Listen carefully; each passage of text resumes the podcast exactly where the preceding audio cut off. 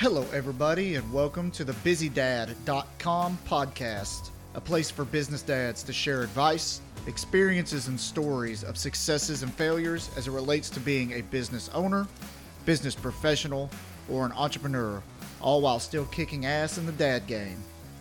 We hope you like the show, and please subscribe to follow us to keep up with new episodes, and also be sure to check out BusyDad.com for merch, blogs, and much more. That's BUSYDAD.com. Cheers.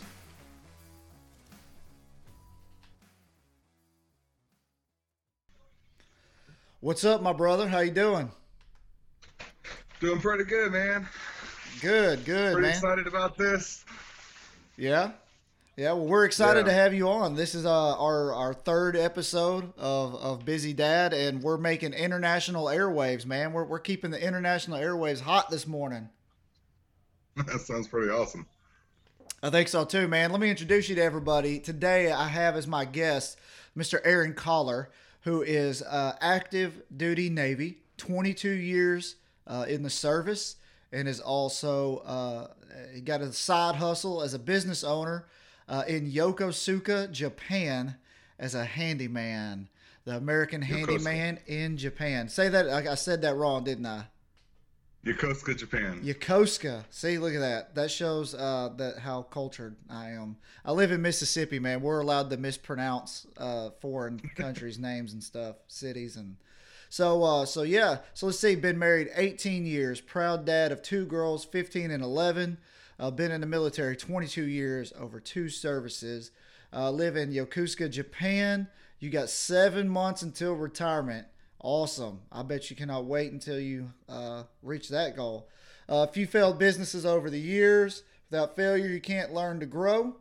And you're currently the founder, owner, operator of Yokosuka Handyman and Delivery Service in Yokosuka, Japan.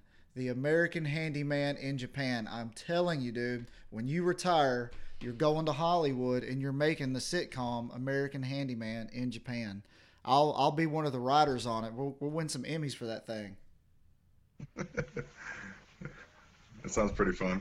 All right, so tell me. Let's start out with your military service. You said over two services. Did you start Navy, or where'd you start out at? I started off actually in the Army National Guard. I left home when I was 17. I was a 62 Echo combat engineer, which is kind of like a CB in the Navy, but you get to blow stuff up too. And work with heavy equipment. Didn't really like it. Got out, had about 6-9 months or so of broken service, and then during that time I was trying to go active duty and went in the Navy. Awesome. So you know, and I knew I was gonna be chatting with a fellow sailor, so I had to wear my Navy hat. You know, I served 2009 to 2013. Got out in 2013. Was stationed on the Jason Dunham. I was an East Coast sailor on a pre-com destroyer, stationed out of Norfolk, Virginia. So I was like, well, I'm gonna be chatting with a fellow sailor, so I gotta wear my hat. But I tried to do the opposite of you. Before I got out, I was trying to use the blue to green. I'm sure you're familiar with the blue to green program, where you can go from Navy to Army. Yeah, actually, I tried to do that too after I was in the Navy for a while. I tried to go to the Army Warrant Officer Program, got accepted because I'd already been through the Army boot camp, already knew all the Army stuff, and got accepted to the board and didn't for a Chief Warrant Officer, and Navy wouldn't release me. So, oh, that sucks. Navy. Yeah, that sucks. Part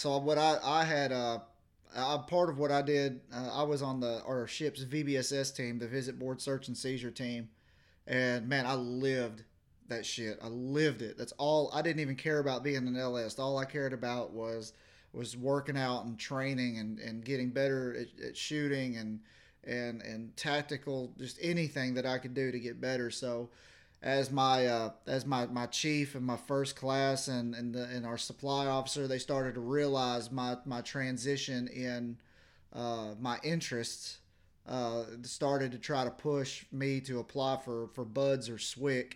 And on my last eval before I got out, you know, under the recommendations, it was, you know, BUDS and SWIC were my recommendations. And I was like, I knew And I there was no way that I had BUDS in me. I was like, I know for a fact. Like, for one, I barely passed the swim day for VBSS when you have to do the rescue swim.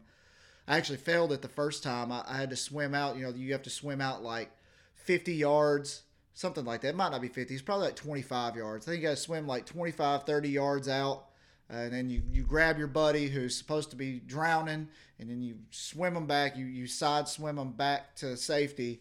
And my buddy that I was going through the training with, you know, I was probably 145 pounds going through this training. I was by far the smallest guy in the class. And my buddy was one of the biggest guys. He was probably about 220, 225. And he was who I was paired with. And 145 pounds trying to pull 230 pounds through the water, you know, I didn't make it. So I failed it the first time, and they were about to drop me from class, and I was talking to one of the instructors who was closer to my size. He was about $185, $190. He said, "We're gonna give you one more chance." He's like, I'm gonna be your rescue.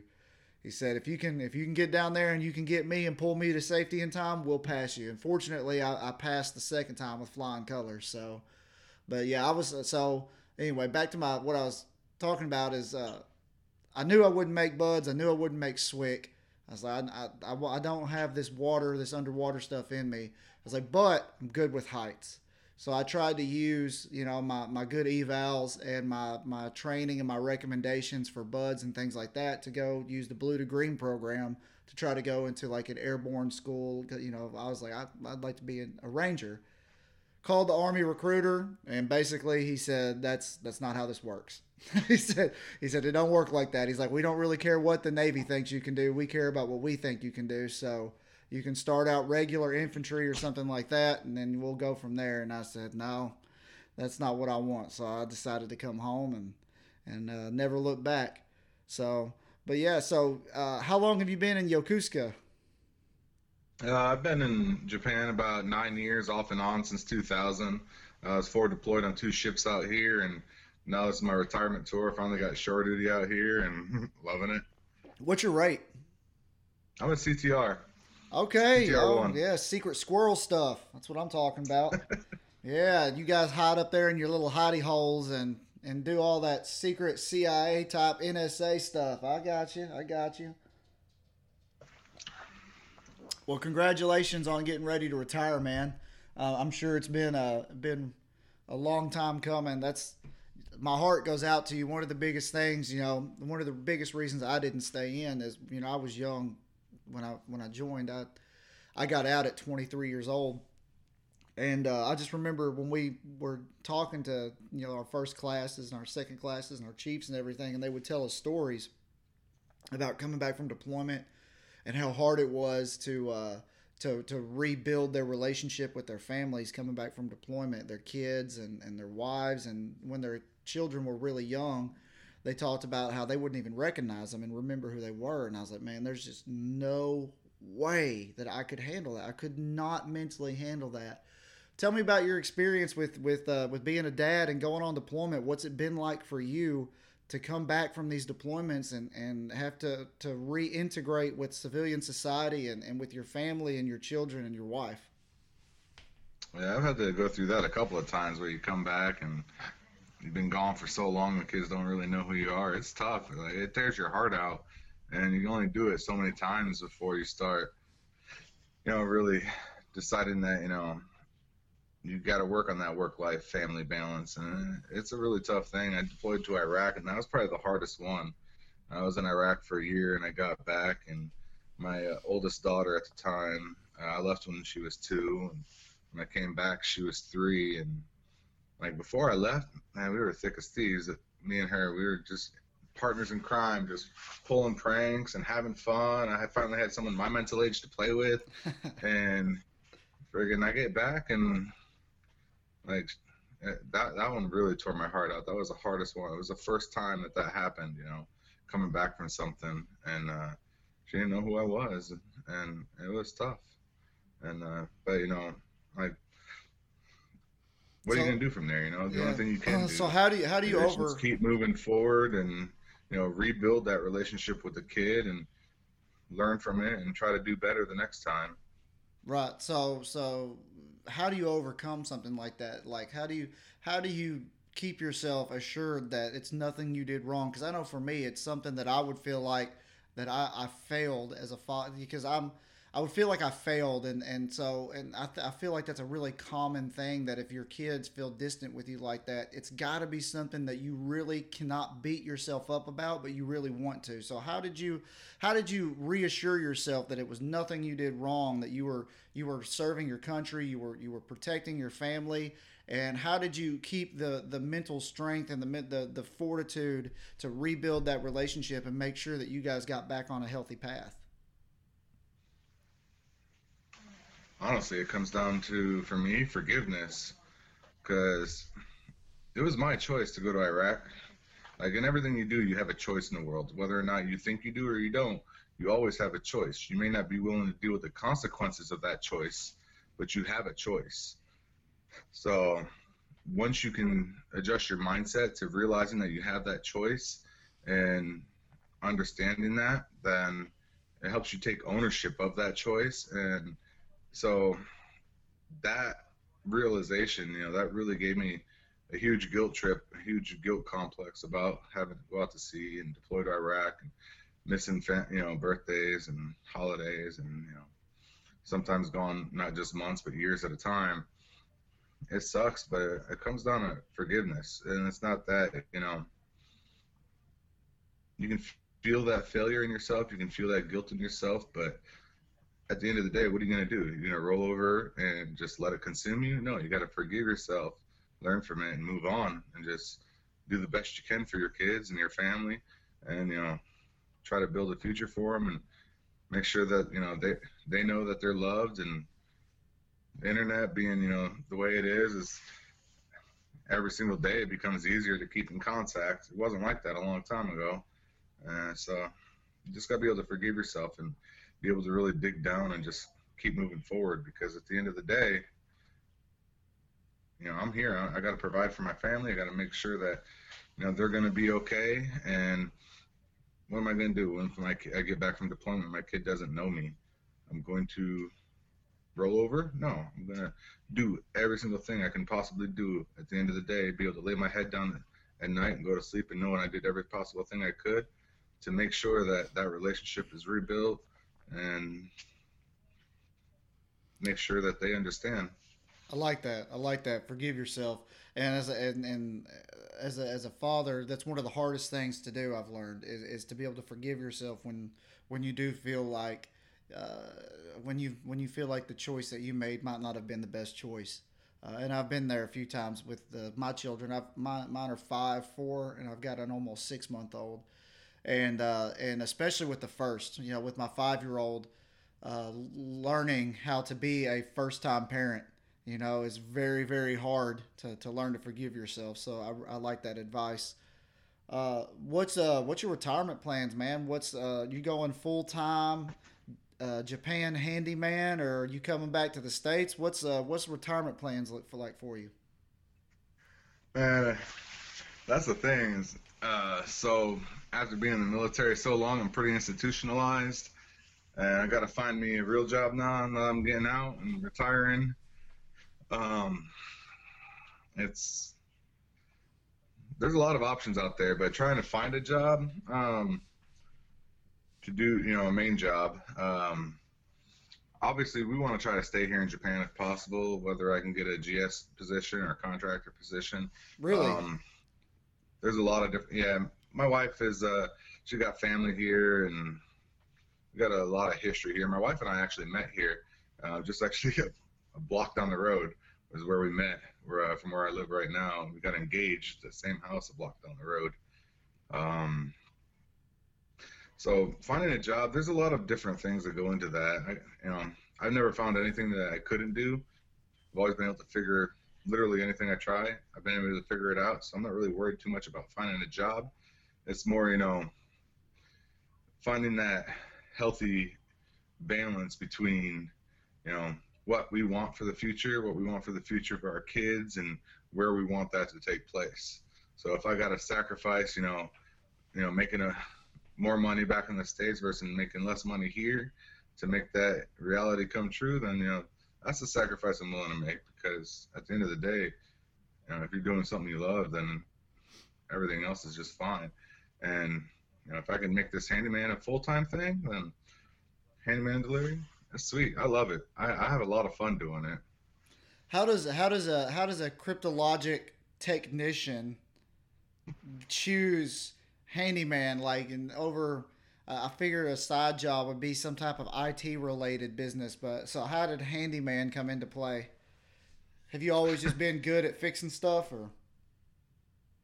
I kind of grew up out in the sticks and way in upstate New York, and my dad, he was kind of a jack of all trades, master of none, and you know, he did construction and handyman stuff growing up, when I was growing up, and so I've been doing it as far back as I can remember.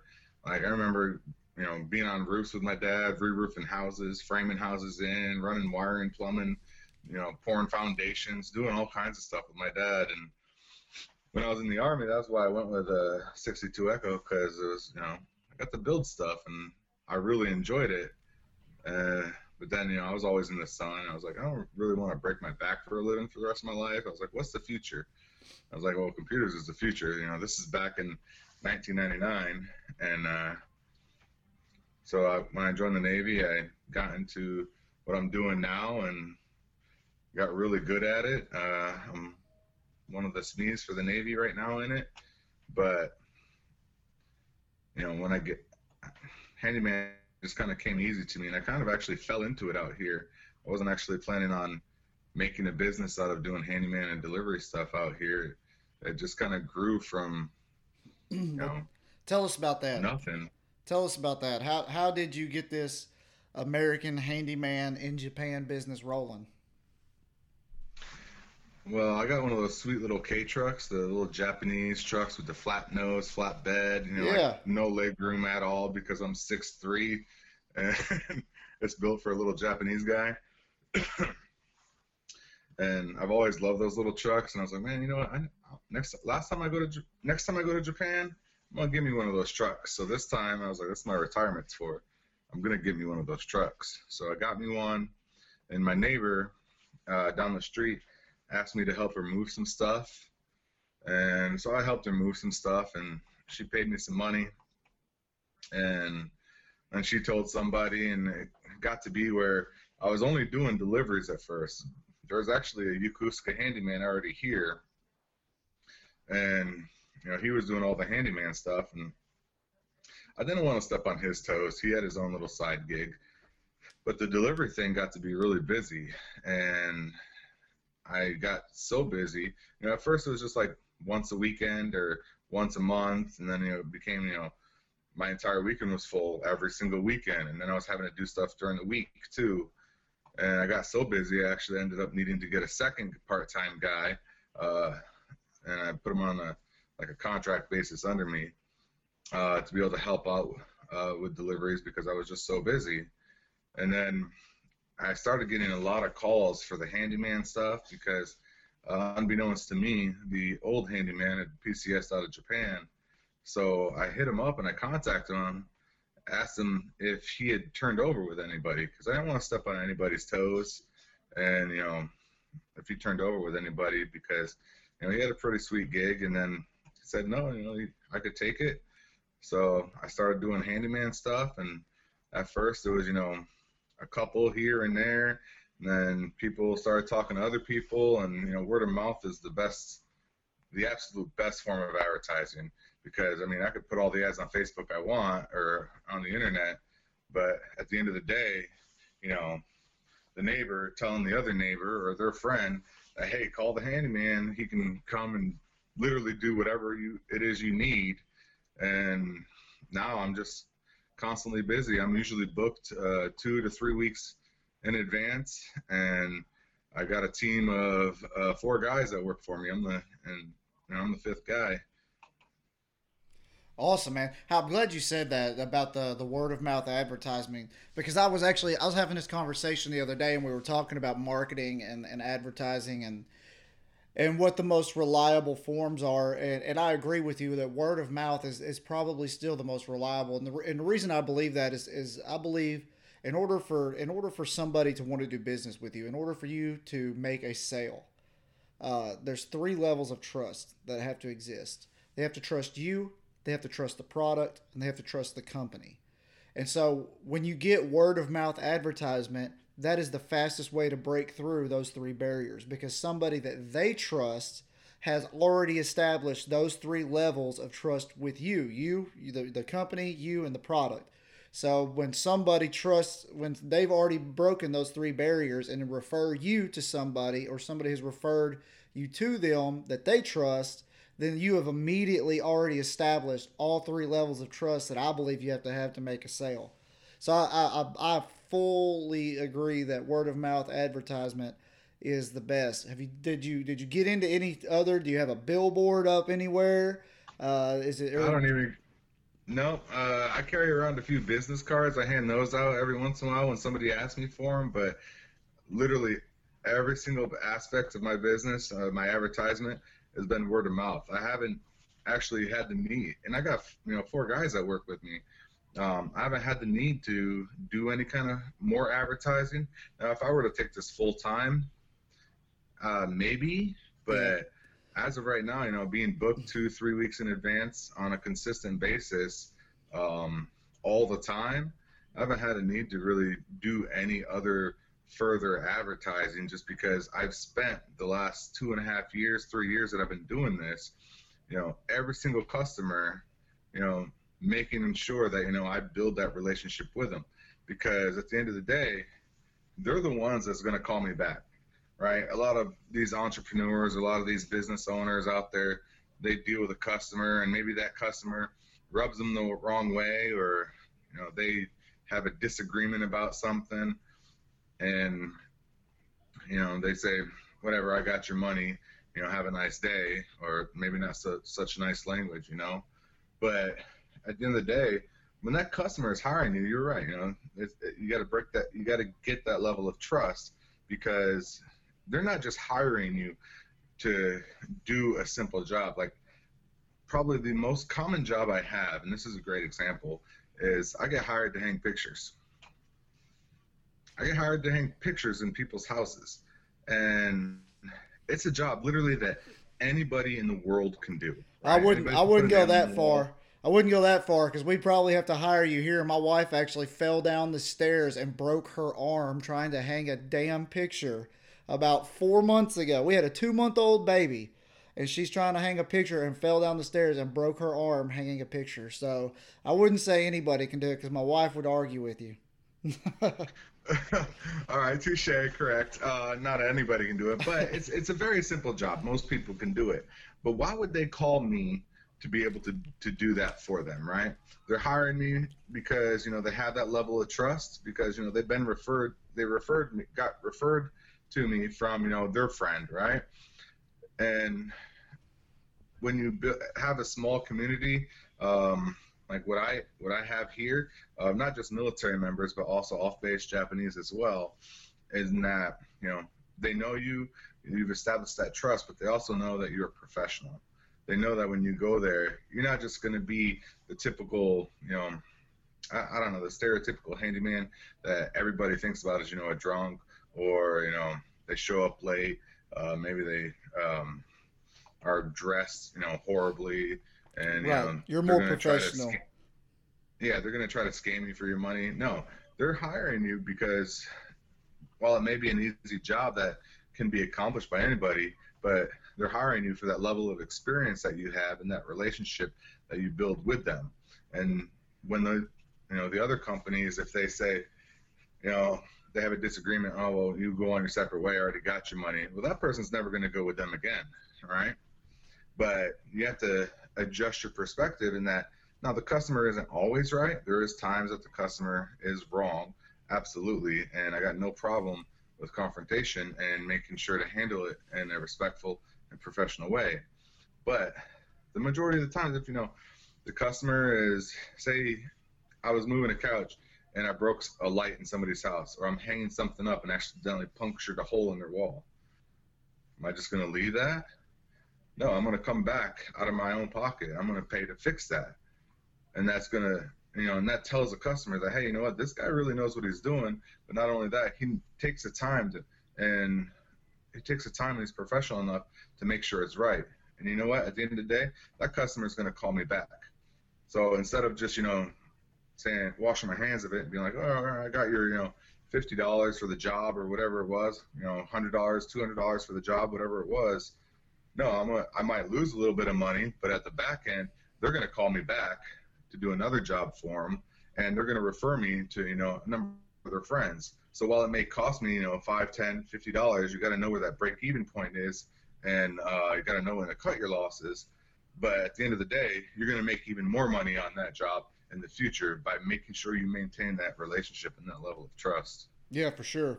Yeah, for sure. It's always better to make sure you do the right thing and don't burn bridges. Keep yourself in good standing. Make sure that, you know, having a good reputation in whatever industry that you're in is by far more important than making money, because a good reputation will bring money, but money cannot bring a good reputation. So they're not interchangeable. One of the things I'm curious about is there a language barrier when you're doing these jobs, or do you speak the local language, or what? How do you, or if not, how do you overcome that gap? There is a language barrier, especially when I'm out in Japan, or when I'm dealing with some of the people that are on base. You know, not everybody speaks English. There's Japanese people on base. There's Filipinos on base. I speak a smattering of Tagalog. Excuse me. I understand a lot more than I can speak, just because my wife's Filipino. I've been married to her for 18 years, and you know, you pick up a few things. Japanese, I know a whole lot less, but Google Translate has been phenomenal. Like, you can just speak into it now, and it'll translate it for you. And shout out to Google Translate. Yeah, Google's got everything. Yeah, but when you know, I've noticed that with other cultures and other languages, if you really take the time to try to learn the language, you don't have to be fluent, but you really take the time to try to learn as much as you can, people really respond to that, because at the end of the day, they know English, or they know, you know, enough English to, you know, try to greet you, or, you know, they've learned that much to be able to try to greet you or whatever it is, so they know a few words or whatever it is. But out of all the languages in the world, you know, most of us that sit at home in the U.S., how many languages do you know, you know? Right. Have you made that effort, right? It shows a respect to that, you know, foreign culture that you're in, that you make that effort to try to learn a little bit. Yeah, especially if you're integrated into their society. Yeah. Yeah, and the way I agree with that. Japanese do business out here is a lot different than, you know, you typically would in the U.S. A lot of it is built on trust and relationships, and versus contracts. It's very much different. Well, you said you had some stories, man. Tell us a couple of your best American handyman in Japan stories. I need to get a pen so I can write this down. We'll air them as episodes on our sitcom. I gotta be careful with what I say. I want to make sure I don't name any names. Well, one thing I find absolutely hilarious is that. So I go into a lot of people's homes. I've seen so many different. I've probably seen almost every single home there is, you know, on most of the bases around here. And on these jobs that I go for these customers, you go in and sometimes it's hanging a TV in the bedroom, or pictures in the hallway or in the bedroom, or setting up furniture or whatever it is. People are. You notice a distinct difference between a lot of people. Some of them are very, very private. Some of them are very sheltered. Some of them are very open. And, you know, as a business owner and having that day-to-day customer relationship with everybody, and having to go into their home, like, they're trusting you in their home, right? They're trusting you around their kids. They're trusting you, you know, with their things. So you have to be careful with that. But you know, some people, they just, they don't care. I can't even count how many times I've walked into somebody's house or bedroom to do, you know, some handyman work. And, you know, there's a private toy just laying out in the open. And I'm always pretend like I don't see it and just turn away.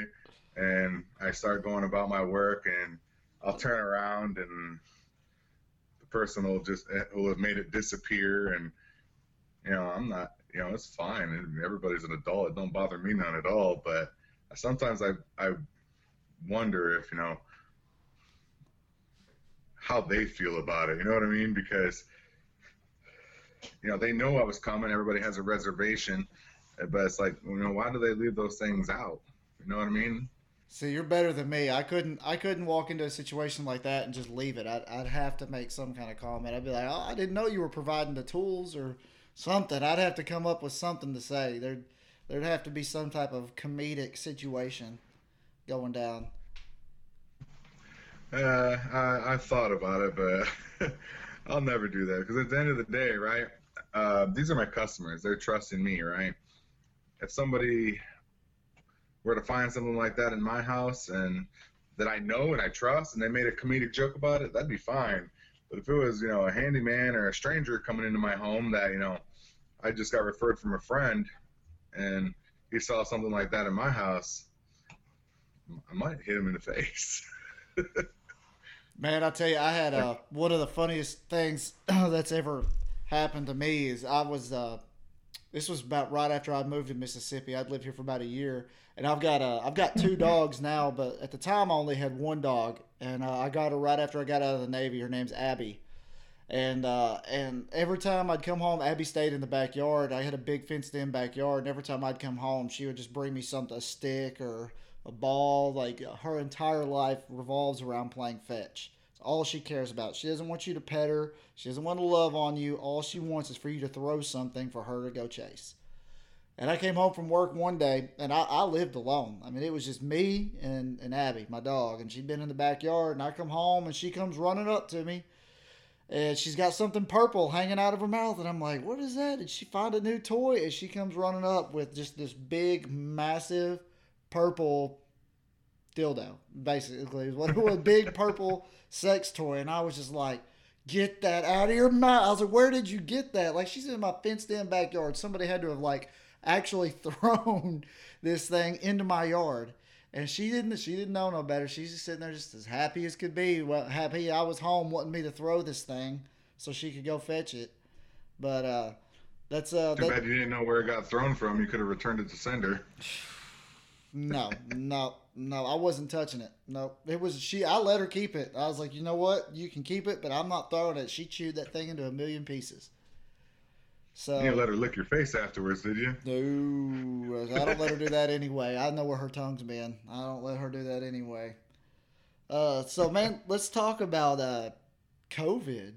What is COVID like over there? What's going on? I mean, all we see in America is what's going on here. And, of course, you know, President Trump loves to talk about China. So we either hear about America or China, and that's it.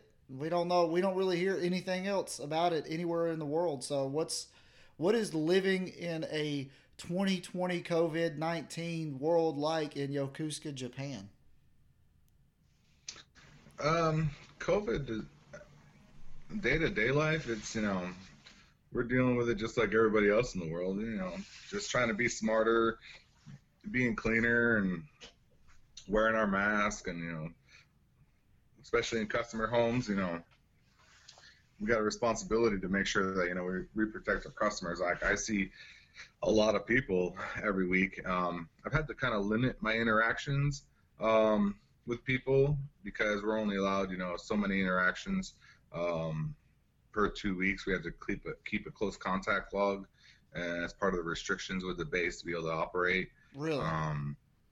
Yeah. So, but as with all my guys that I have working for me, it hasn't really affected it too much because everybody's a part-timer. Everybody does it part-time. But when COVID first came out, In the first 3 months where it kind of really started affecting things here in April, like everything kind of shut down.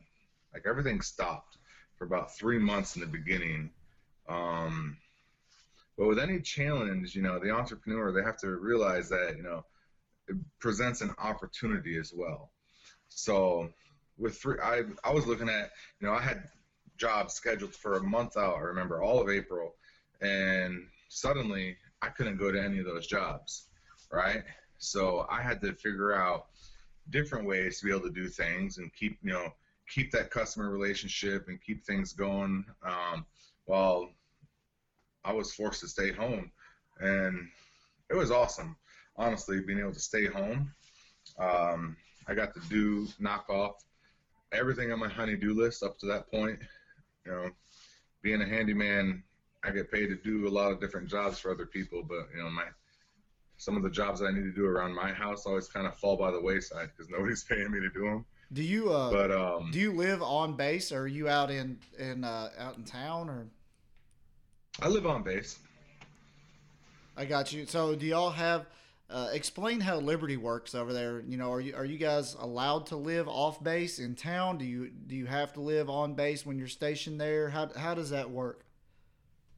It really depends on what's going on. It goes in cycles. It depends on how full the base housing is, and COVID has played a huge factor in it. It depends on how big your household is, how many pets you have. So like you can't really say definitively. Whether you're going to live on base or off base. There's just so many things that go into it. It's really hard to, you know, pin anything down for sure. Have you lived off base at all in the time you've been there? Yeah, I was stationed out here 2 other times, both when I was on the ship, both 2 ships out here, and both of those times I lived off base. And I really loved living off base. Honestly, I think it's a little safer living off base than it is on base. Really? Yeah. Why is that? You're on an American base. You should be like in the safest place you can be. You think so? Like when I talk about safety, I mean it is very safe on base. Don't get me wrong. You're not gonna get mugged. You're not gonna get, you know, harass, you know, it's safe on base. Japan has built a culture around something they called wa, which is consciousness of others, right? So Japan has been one of the most honest and safe countries I've ever visited in my life. And so, case in point, I was living off base, and Netflix wasn't really a thing yet, and I had a stack of movies, DVDs that I'd rented from the base video store sitting on top of my car, and I forgot about them, drove to work, and they were all Blu-ray, brand new. I just gotten them, and I came back home later on that day, and I was like, oh man, I lost them, right? You lose something like that in the States, or your wallet, it's gone. You ain't finding it. It's gone. I came back, and every single one of those DVDs was in a little plastic baggie hanging on my door. Lost my wallet one time on the train. Went to the train station, and you know what? They were able to tell me exactly which train stop had my wallet, and I would be able to go and get it, and all my money would still be in it. Wow! You lose your wallet on base, you probably get your wallet back if you lose it on base, but you may not have the money left in it. You know what I mean? I had my wallet. I had my wallet stolen. In my own debt. Like, so when I was on a pre-com, right? And so our ship was still being built up in Maine, and I'd been with my command like a month, maybe 2 months. And so we had this little debt area that we all worked out of. It was a little building on base, and there was about 30 of us that were waiting to transfer up to Maine where the ship was being built. And so I had this routine every day. I'd come in, I'd take my cover off, I put my cover down on the desk beside the computer that I use. I put my wallet and my keys in my cover, and then it would stay there while I did all my what were they called? NKOs? Is that right? The Navy. NKOs. Oh my God, those things were terrible. That's all we did. So the whole day while I'm sitting there doing NKOs, my wallet, and my keys would sit in my cover by my computer. And one day, I just got up to go to lunch, picked my cover up, my keys were in it, and my wallet wasn't. And I was like, well, that's not right. My wallet's supposed to be in there. So I started checking. I was like, no. I was like, I know I put it in there. I put it in there every day. And there was only, 20, 25 of us maybe in this room. And so I had to go to our Master Chief was the one that was down there with us, kind of, our CO and XO had already gone up to. No, I think our XO was down here too. And I went to him, and I went to my chief first, and I said, my wallet was stolen out of my cover over here. I had it sitting on the desk, and everybody was like, "Are you sure you didn't just lose it?" I don't think. And I was like, "I promise it was in there." So I pulled up my Navy Federal bank account because it was lunchtime, and I was like, "Well, let me just look and see if anything's happened." And sure as shit, while I was sitting there talking to them about my wallet being stolen, somebody had used my debit card at the Hardee's down the street to buy lunch. And I was like, see, look, somebody's using my card right now at Hardee's. And they had to lock the command down. That nobody ever coughed up my wallet. But the XO, I think we were there till about 8 o'clock that night because the XO put it on lockdown, and he wouldn't let anybody go home until somebody fessed up with who stole my wallet. But nobody ever fessed up, never got my wallet back. And these were 20, 25 people that I ended up serving. Well, a couple of them were being phased out for problems, but most of them were people that I ended up serving for 4 years with on the ship. And yeah, right there in my own community, my own people that I was going to be living with for 4 years. One of them needed lunch bad enough, I guess, to take my wallet. And that was my first impression on the command. I was known as the guy who got his wallet stolen and nobody could go home. And I was very popular, to say the least.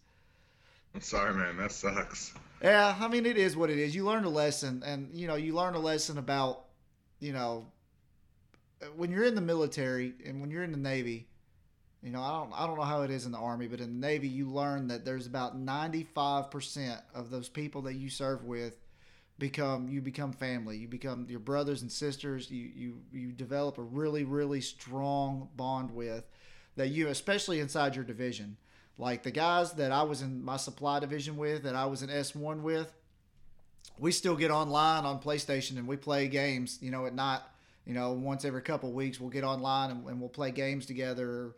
And, we do a fantasy football league every year. We're all in a fantasy football league together, I got out almost 8 years ago and we're still doing this, so you really develop a really strong bond with a lot of them. But you also learn that about 5%, there's a couple of them that they wouldn't piss on you if you were on fire running down the P-way. Like they're just there because they don't have another choice. They're collecting their check, they're riding it out for as long as they can, and just hoping to skate by.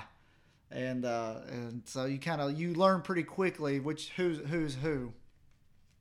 Yeah, and you get pretty paranoid about locking all your stuff up all the time because you don't want that to happen to you. One of my leaders, the very first tour in the Navy, he told me, lock your crap up because, he'd been in for, forever. He told me, as a leader, he spends 95 to 96% of his time dealing with the 5% of the problem childs of who, that are in the Navy. And yeah. He told me, I've been religious about locking my stuff up all the time because I do not like to get stuff stolen. It sucks. Yeah, I'm the same way. I hate a thief. Like that. There's one thing that, I cannot stand. So there's liar. With my family, with my kids, and my kids will tell you that Daddy does not tolerate lying. Like, I don't care what it is.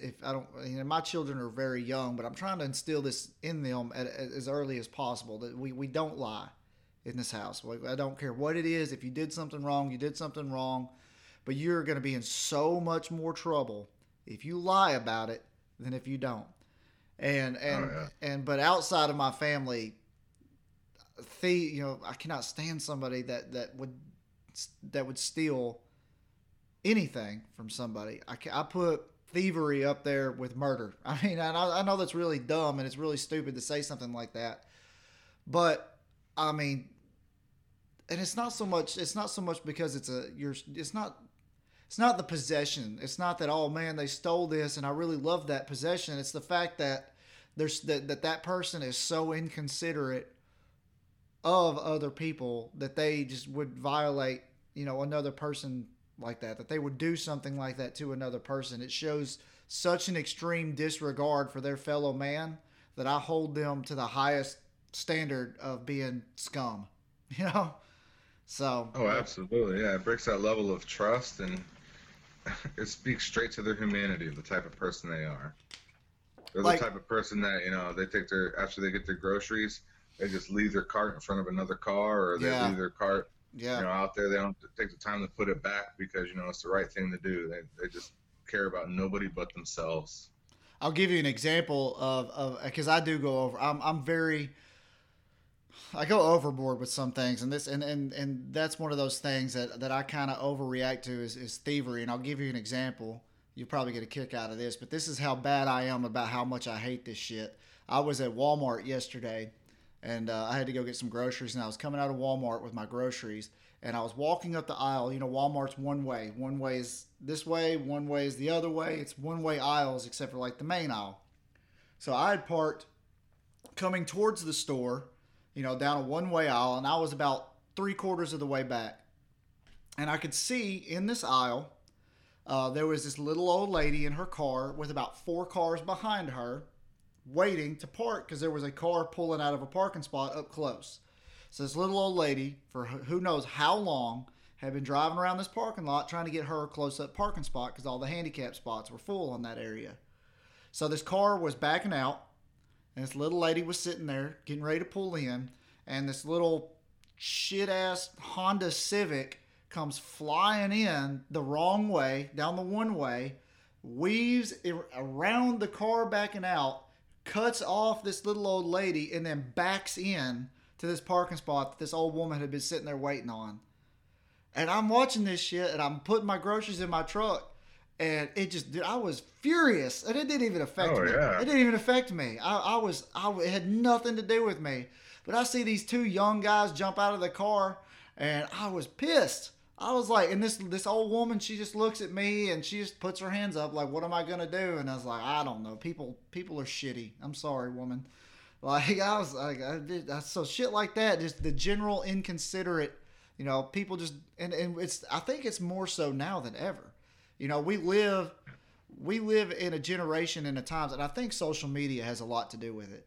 You know, we live in a day and age where people are so used. What is it that Mike Tyson that talks about, you know, people can talk on social media because you're not there to punch them in the mouth. Like, people are so used to being able to act reckless without being held accountable because of social media that it carries over into their day-to-day reactions. You know, people become this clique on Facebook, and they lose the humanitarian side of life, you know, and people become so less or so inconsiderate of their fellow man, especially now. I mean, you know, I work in sales, and I go out and, you know, I'm out on the streets all the time.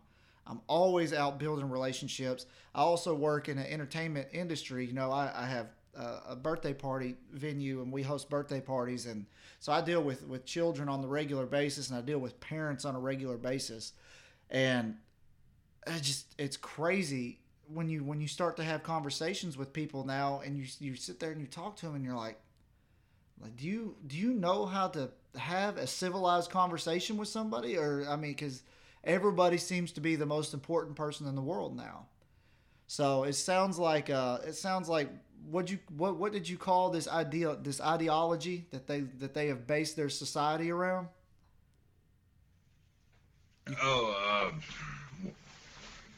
In Japan, wa, service of others. Okay, yeah, wa. All right, that we need a little bit of wa around here. That is for sure.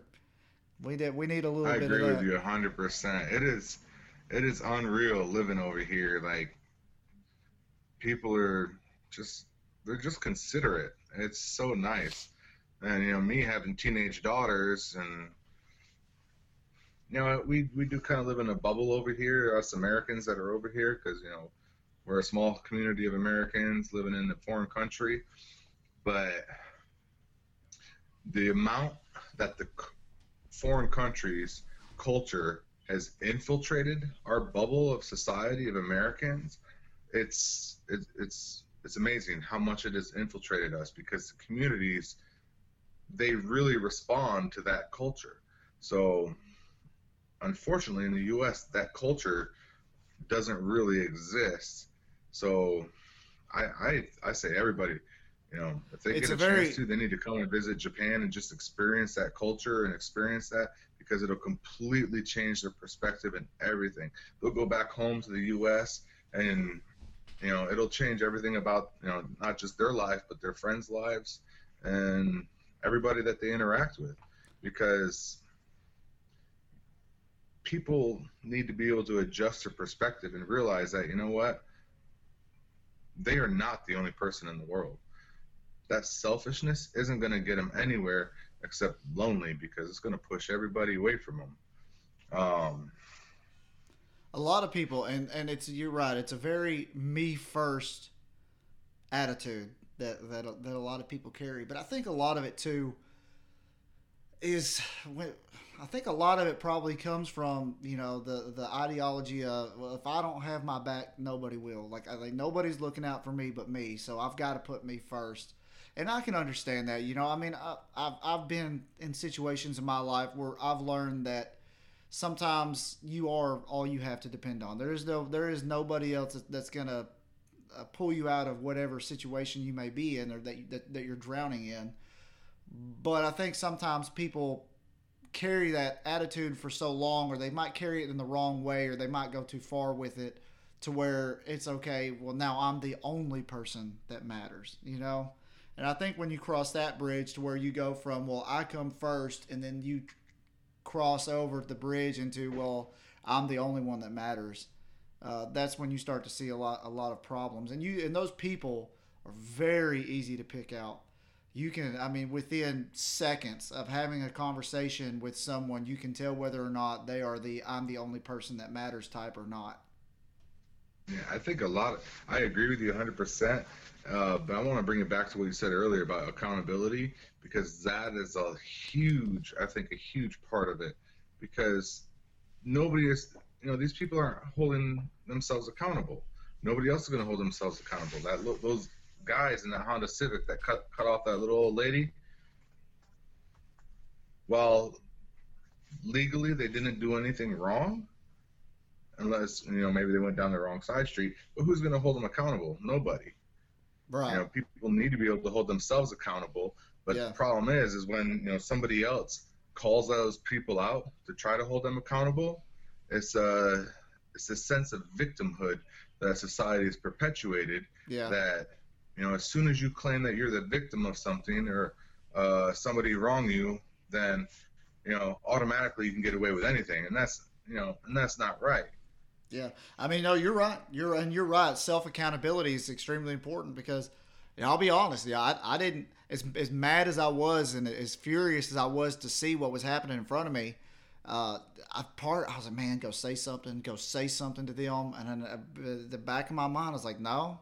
I know the news, I know what's going on in the world, and the last thing I need is get shot in a damn Walmart parking lot because this little old lady got her parking spot stolen. So, you know, yeah, it is really hard, because, you know, it's really hard these days to find the accountability, and, or to find people that hold themselves to the same standards. Well, and I think a lot of it too is if you hold is expecting people to hold themselves to the same standards that you do.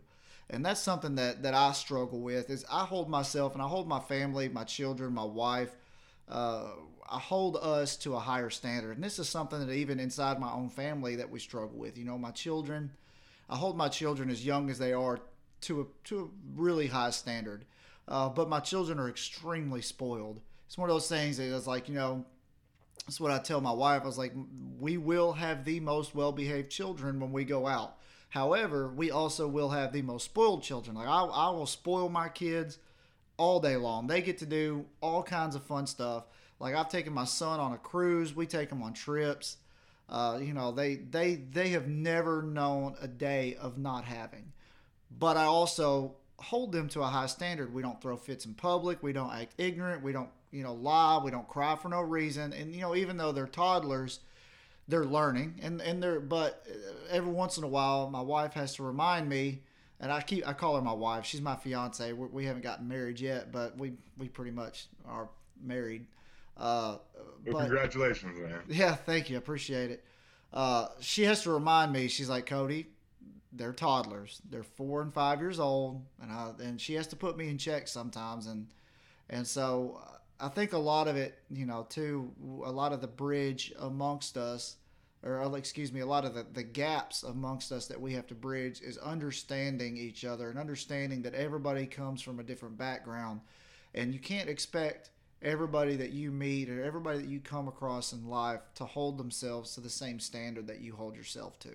And that's something that I struggle with. That's something that when I see something and I'm like, I wouldn't have done that. I wouldn't have done that to that person. That seems rude. That seems disrespectful. And that there's been a lot of times where I've thought that, and that thought has hit my mind. I've looked around at the people around me, and none of them seem to have an issue with whatever just happened. And I'm like, okay, apparently I need to chill out. Like, apparently I need to relax a little bit on this. I'm being a little bit too uptight. And I have a lot of those teachable moments, you know, and I think that's the biggest thing that we've got to do, you know, especially in America, is understand that we're not all the same. We all come from different backgrounds. We all were raised differently. And we all have a different moral code of ethics, and just really try to bridge those gaps between ourselves and help build each other up as a society instead of tearing each other down. Absolutely, man. 98% of most conversations and arguments that happen and disagreements that happen between people isn't necessarily that people want to fight, but it's more of, you know, they have a hard time understanding the difference between hearing and listening, and that coupled with the accountability and that victimhood thing.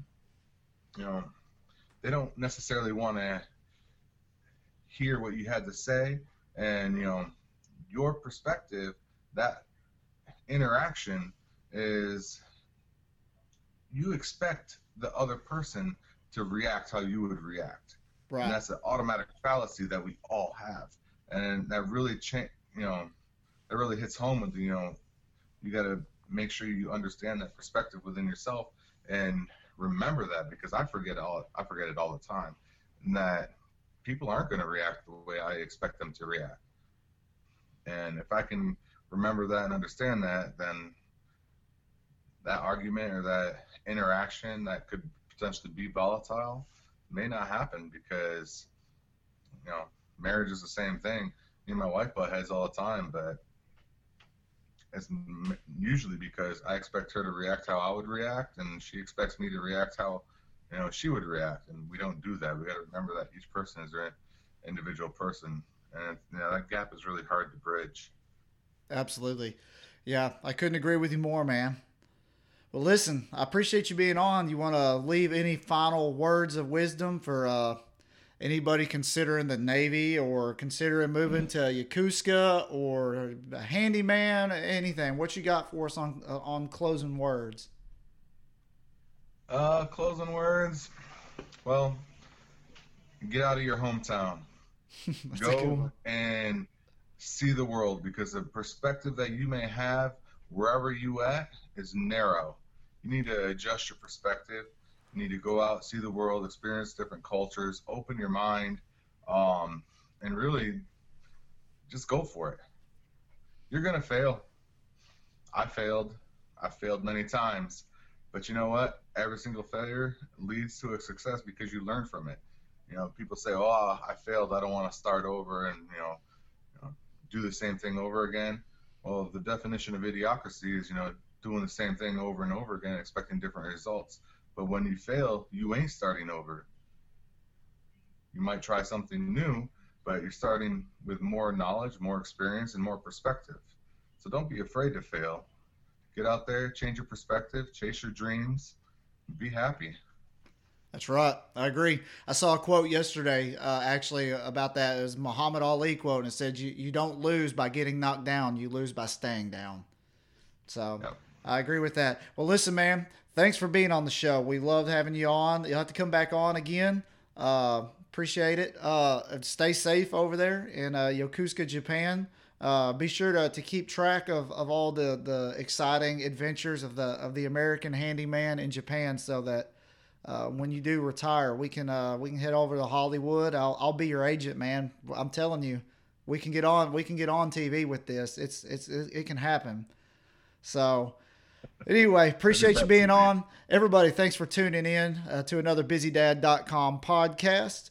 Please, if you like the show, follow us, subscribe to follow the show. Go check out our website. We've got merchandise. We've got blogs. We're going to have podcasts posted. Feel free to subscribe to our email listing, and we'll be posting more episodes as we go. And until next time, appreciate it, and we'll talk to y'all soon.